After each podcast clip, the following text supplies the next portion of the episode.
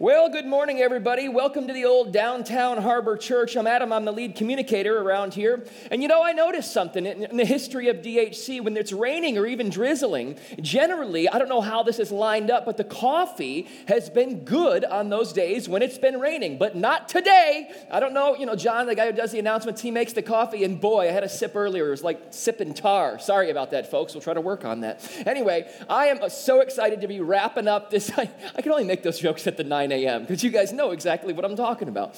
Um, I am so excited that we were able to have a week off last week. Um, this is such an important thing for us to do, just to kind of un- unplug and unwind and take a break. Um, some of us together. Caitlin and I actually had the opportunity to travel to Hawaii. It was like our big trip for the year. It was awesome. We um, had our first couples massage, which was interesting. And during the massage, I actually said this to one of the masseuses. I said, "Excuse me." I said, I just got a question for you. Is Don Ho still playing locally down here in Honolulu? And the lady goes, Sir, I believe he passed away in the late 70s. And I said, I'm sorry about that.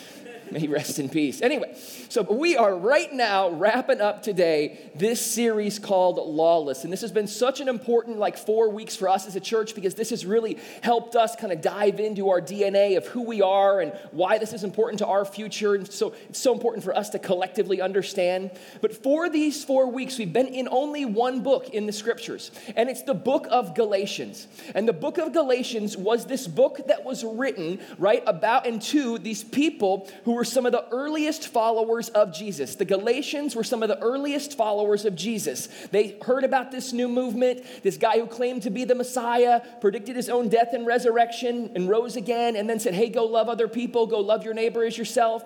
These were some of the first followers of this new movement. And this book, the book of Galatians, is a compilation of letters. And that's letters written by a guy by the name of Paul to this early church. So we've talked a little bit about Paul in the last few weeks. If you you've missed, you might want to catch up because these uh, sermon, these messages kind of build on each other, right? And but Paul was a guy who was one of like basically the founders of this new movement, this Christian faith. He was really, really important. So I started to ask myself as well, just as a refresher, where was this early church in Galatia? Where, where did these people live? Where was this town? And so we got a map.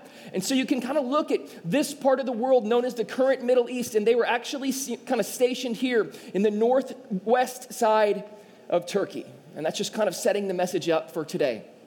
But what happened was with the Galatians, and this is what Paul was going to address today in the sixth chapter in the book, is the Galatians were starting to sprinkle some of the old way, the old law, we've talked about all that, back into this new movement and back into this new way. But there was a problem with this, and here was the problem. The problem was that the arrival of Jesus onto the earth, the arrival of Jesus signaled the end of the old way and the beginning of a new way, a brand new way. Jesus said, You don't have to do all those things anymore. I have come to fulfill the law. Now you know what the new way is? Me. Have faith in me and then go love other people. The arrival of Jesus signaled the end of all this old stuff and the beginning of the new way. But the Galatians, this early church, the Galatians had a problem. The Galatians had actually many problems, and in this sixth chapter of the book, it's kind of like a smorgasbord of Paul's final words to the Galatians. So we're going to actually kind of bounce around today a little bit, but it's so important because these words still apply to us today. It's so key for us to understand that. And one of the problems that the Galatians had, and maybe some of us have this as well, but one of the problems that the Galatians had is they had some ego running through their veins. Now, maybe you've been really successful in life. Maybe you're really in shape. Maybe you've made it financially and you're proud of that. Maybe you got a little ego related to that. But the difference in this situation is the Galatians started to have ego related to what? Spirituality and faith, which was totally the opposite of what Jesus called us to do. So, Paul, this guy that, who wrote these letters, he gave some final instructions to the Galatians. And this is what he said. This is so important for us to tune in. And if you have a scripture, you can open it to Galatians chapter 6. If not, as always, it'll be on all of our screens here.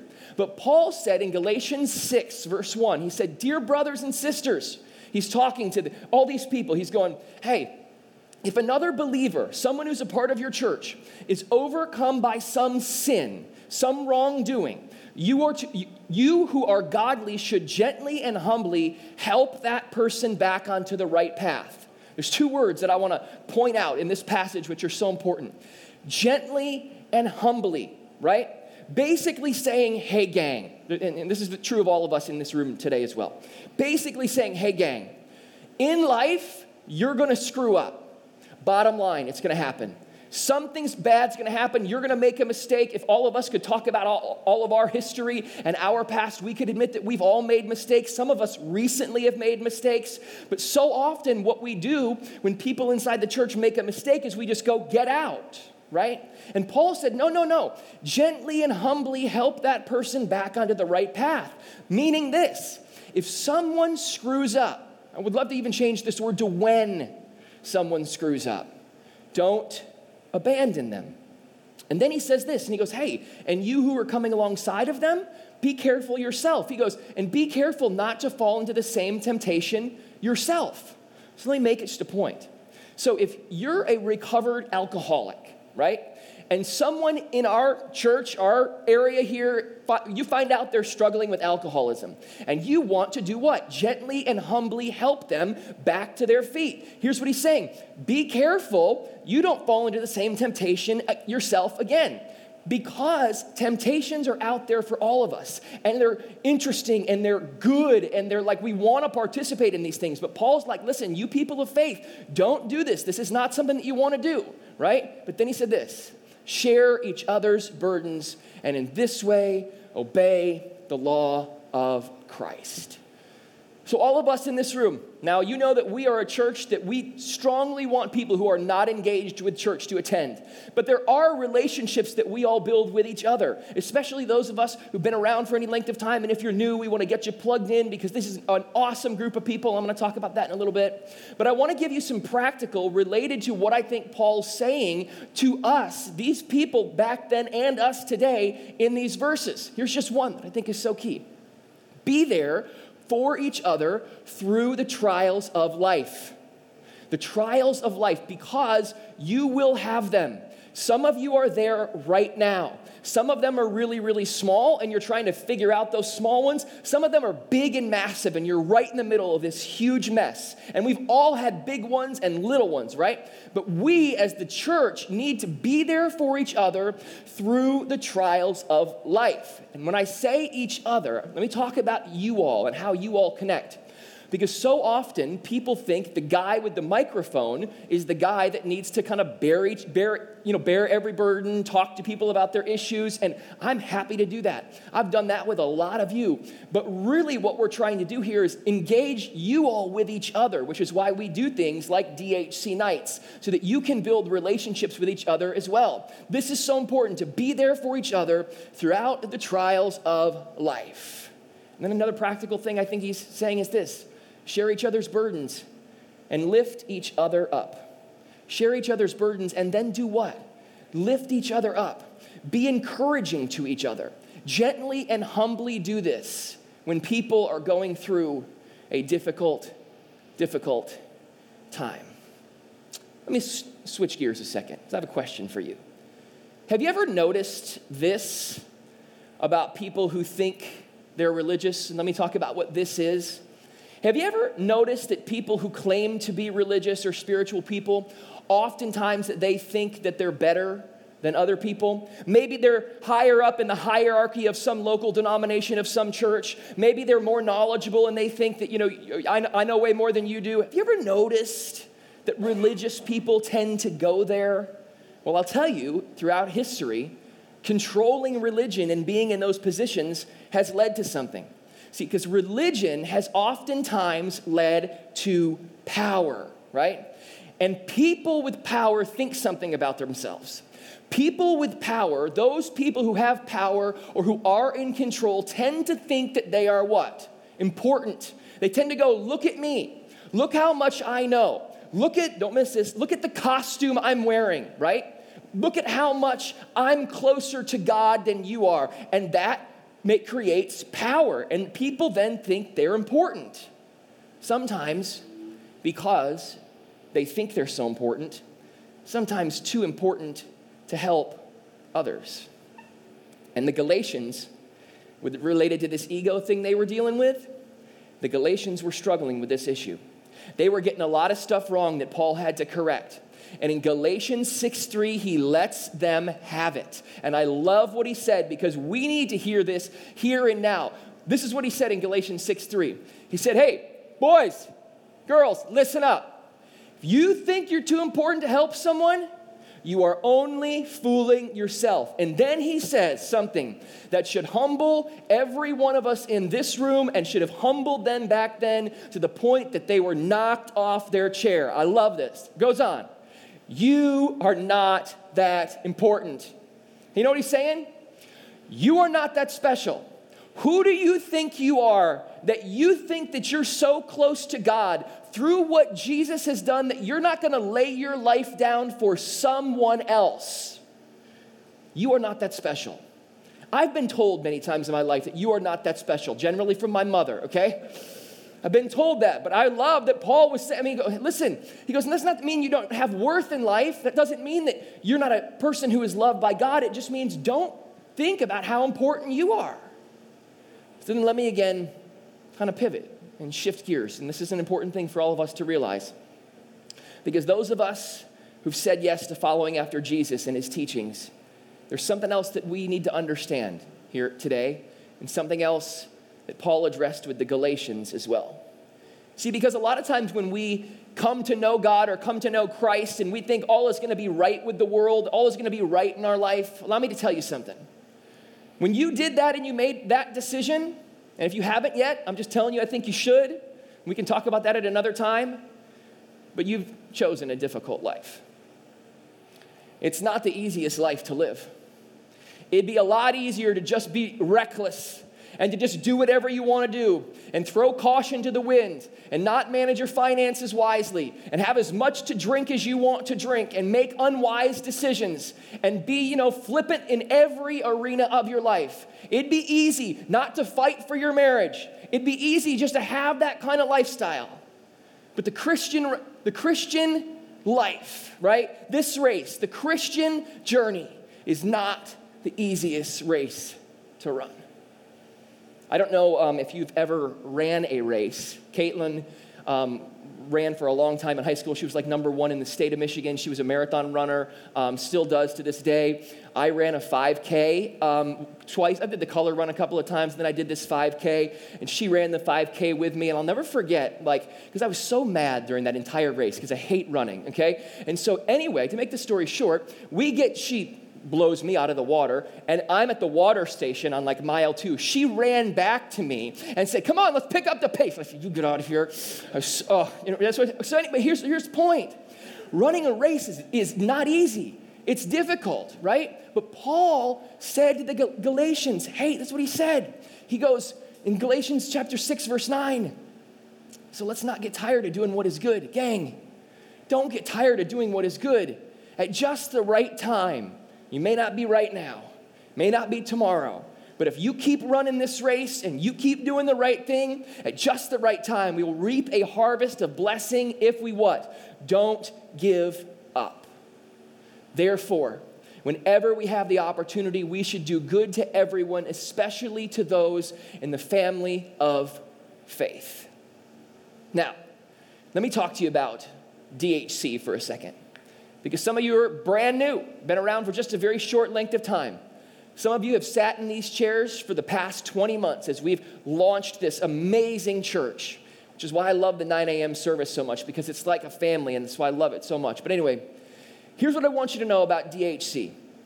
DHC, I have met personally some of the greatest people I've ever known. Now, I've been a part of local churches my entire life. I've grown up in the local church, I've worked at local churches. I have never in my life felt connection with or bonds with people who come to downtown Harbor Church. God, I truly believe this, God is doing something special through the lives of the people who are here, and relationships are being built. The reason that I tell you this, the reason that I kind of put this before you today, is because throughout our journey together, those of us who are here, those of us who may have even gone and moved away, right? Throughout our journey together, we're going to have trials. We're going to screw up.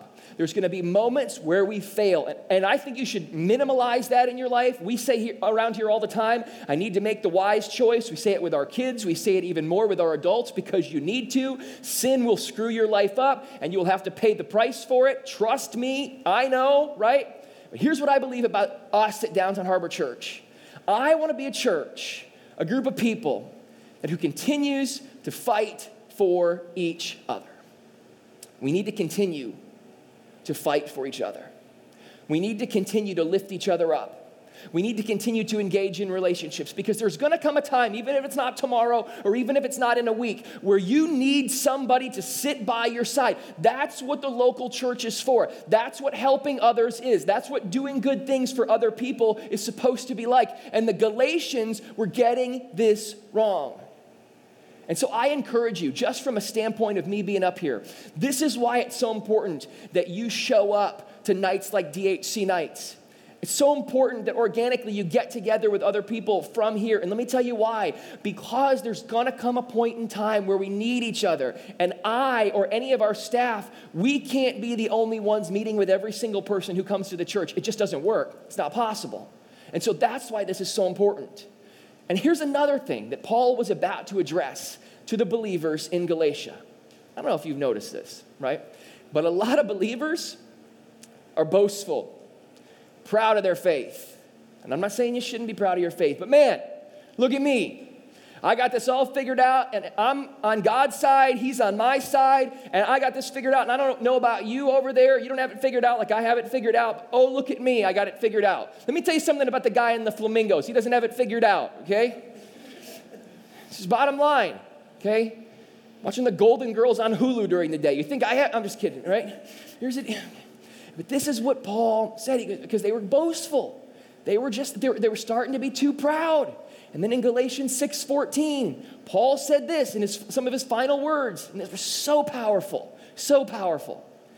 As for me, may I never boast, never boast about anything except the cross of our Lord Jesus Christ. You want to boast? The only thing that you boast about is that Jesus went to that cross so that every single one of us could actually live. Boast about that. Because of that cross, and it goes on, he says, it doesn't matter whether we have been circumcised or not. Back to the circumcision thing. We talked about that for the last couple of weeks. If you weren't here, catch up on that. He goes, listen, it doesn't matter whether we've been circumcised or not. What counts is whether we have been transformed into a what? New creation. Don't boast. The old law, my final words to you, doesn't matter. Stop it. And then he goes, Dear brothers and sisters, may the grace of our Lord Jesus Christ be with you in spirit. Amen. You know what I love so much about these words that were written so carefully and translated so carefully over time? Is that Paul, who wrote these letters to the Galatians, closes the same way he began. He closes with this very simple truth of asking for the grace of Christ to be with them. He's going, hey, guys, if you will have it, the grace of Christ will change your life. Follow after it. His instructions are very clear. If you'll have this, may the grace of Christ be with you. You know what else I love about what Paul does, does throughout the book in Galatians? And I love how he closes. He also closes by doing what? by bringing them down to their knees. And you know what? Every local church I've been in, there have been a number of people who have needed to be brought down to their knees. We don't want to be like that here. We want to get this right. We want to help other people right where they're at. We don't want to be boastful or proud. He brought them down to their knees by doing one thing that I think is the bottom line here by reminding them hey, you're not as good as you think you are. And boy, oh boy, wouldn't the local church of today be transformed and changed if we could just get that right? That, hey, we are not that special. You know what we're here to do? We're here to serve. We're here to serve and love others. And that's what the Galatians were getting wrong. Paul wrote these 2,000 some odd years ago, and I don't know if he ever thought that it would ever get to us today. I don't know if he knew that in his mind, but he wrote it to them back then, and we're reading it today because it still applies. So, Downtown Harbor Church, every week, we try to put this word on the screen. What's the practical for us? What's the practical for us right here and now today? Because, yeah, we hear all this, and I've given you a little bit of practical already, but if you go away from here tomorrow, what can you put in your mind to go away with and start to engage this week? Here's the first one build relationships with each other. And for some of you who aren't relational people in the room, I get it. You only have a couple of friends, and that's okay. I'm not saying you have to have, you know, everybody be your friend. You don't have to do that, but there's gonna come a point in time in your life where you're gonna need to sit and talk with someone and lean on someone's shoulder who is not your spouse or not your parent. And so that's what you need to do. And that's why we're here for each other. So build relationships with each other. Number two, this is something that is just so key. Don't be afraid to share what's going on in your own life. Don't be afraid to share what's going on in your own life. And let me tell you why. Because that's how real relationships are built. Don't be afraid to actually open up to someone else. And you know what? A lot of times from this stage up here, people feel across our country and world like they can't be vulnerable, like people can't know about their struggles people can't know what actually goes on inside. And I'm not saying that I'm always going to air all of my dirty laundry up here, but you guys are going to hear some of it. Because I am not a perfect person by any means. No one who puts one of these things on is. So you might even hear from me some of the things that are going on in my life sometimes. In fact, my buddy John, who does the announcements, yesterday we were sitting having a conversation, and I just go, hey, listen, can I talk to you about something? And I kind of just shared something that was going on. I said, what do you think about that? And he goes, Yep. I said, Thanks. That was really insightful, John. Appreciate your help there. I'm going to go find someone else. and here's, here's the third one. He actually did that. I go, I said, I was I pouring my heart out, and you go, Yep. He goes, Yep. Don't be afraid to share what's going on with somebody, right? What's going on in your own life. And then the final one that's so important, which has broken my heart in local churches throughout my experience with them. Don't give up on each other. Don't give up on each other. This is what happens when we believe in community and relationships. Because let me tell you something. It's gonna it, it would be pretty easy, especially if you knew the crap that people are in in their life, to just go, I'm out, I can't deal with this anymore, and by the way, this is not the place for you. We can't take your mess here. Churches all over the country do it. I've watched it happen. Not here, not on my watch. We're going to support each other, no matter how bad it gets, no matter what big of a mess you're in. With Christ by your side, it can get better. And I want you to know something from a personal standpoint. At Downtown Harbor Church, no matter how messed up you are and screwed up you are, you always, always, always have a seat in this room. Wow, I'm getting around. That was really cool. We could all do. Let's all do that. Yeah, that was great. Look at little boys up here today. All right, but that's that's the key of what the local church is. And guys, we've missed it. We've gotten it wrong. It's become a country club with a membership fee. What was that? That's what was going on in Galatia. That's why Paul wrote these letters. They were getting it wrong. If you think you're too important to help someone, you're only fooling yourself. You are. This is not a cool creative bottom line that like I sat around and came up with because that's what I do during my week. Like I actually like, like how, how can we say this? This is actual word for word scripture in this book. If you think you're too important to help someone, you're only fooling yourself. Build a relationship with someone. Help someone in the church. Help someone outside the church. Engage with each other. That's what the Galatians were getting wrong. Get the old law out. Realize it's all about love. And then, from the inside out, we will begin to change and transform this city. And you know what? I will tell you something. So often when we first started this church, I would say that from this stage.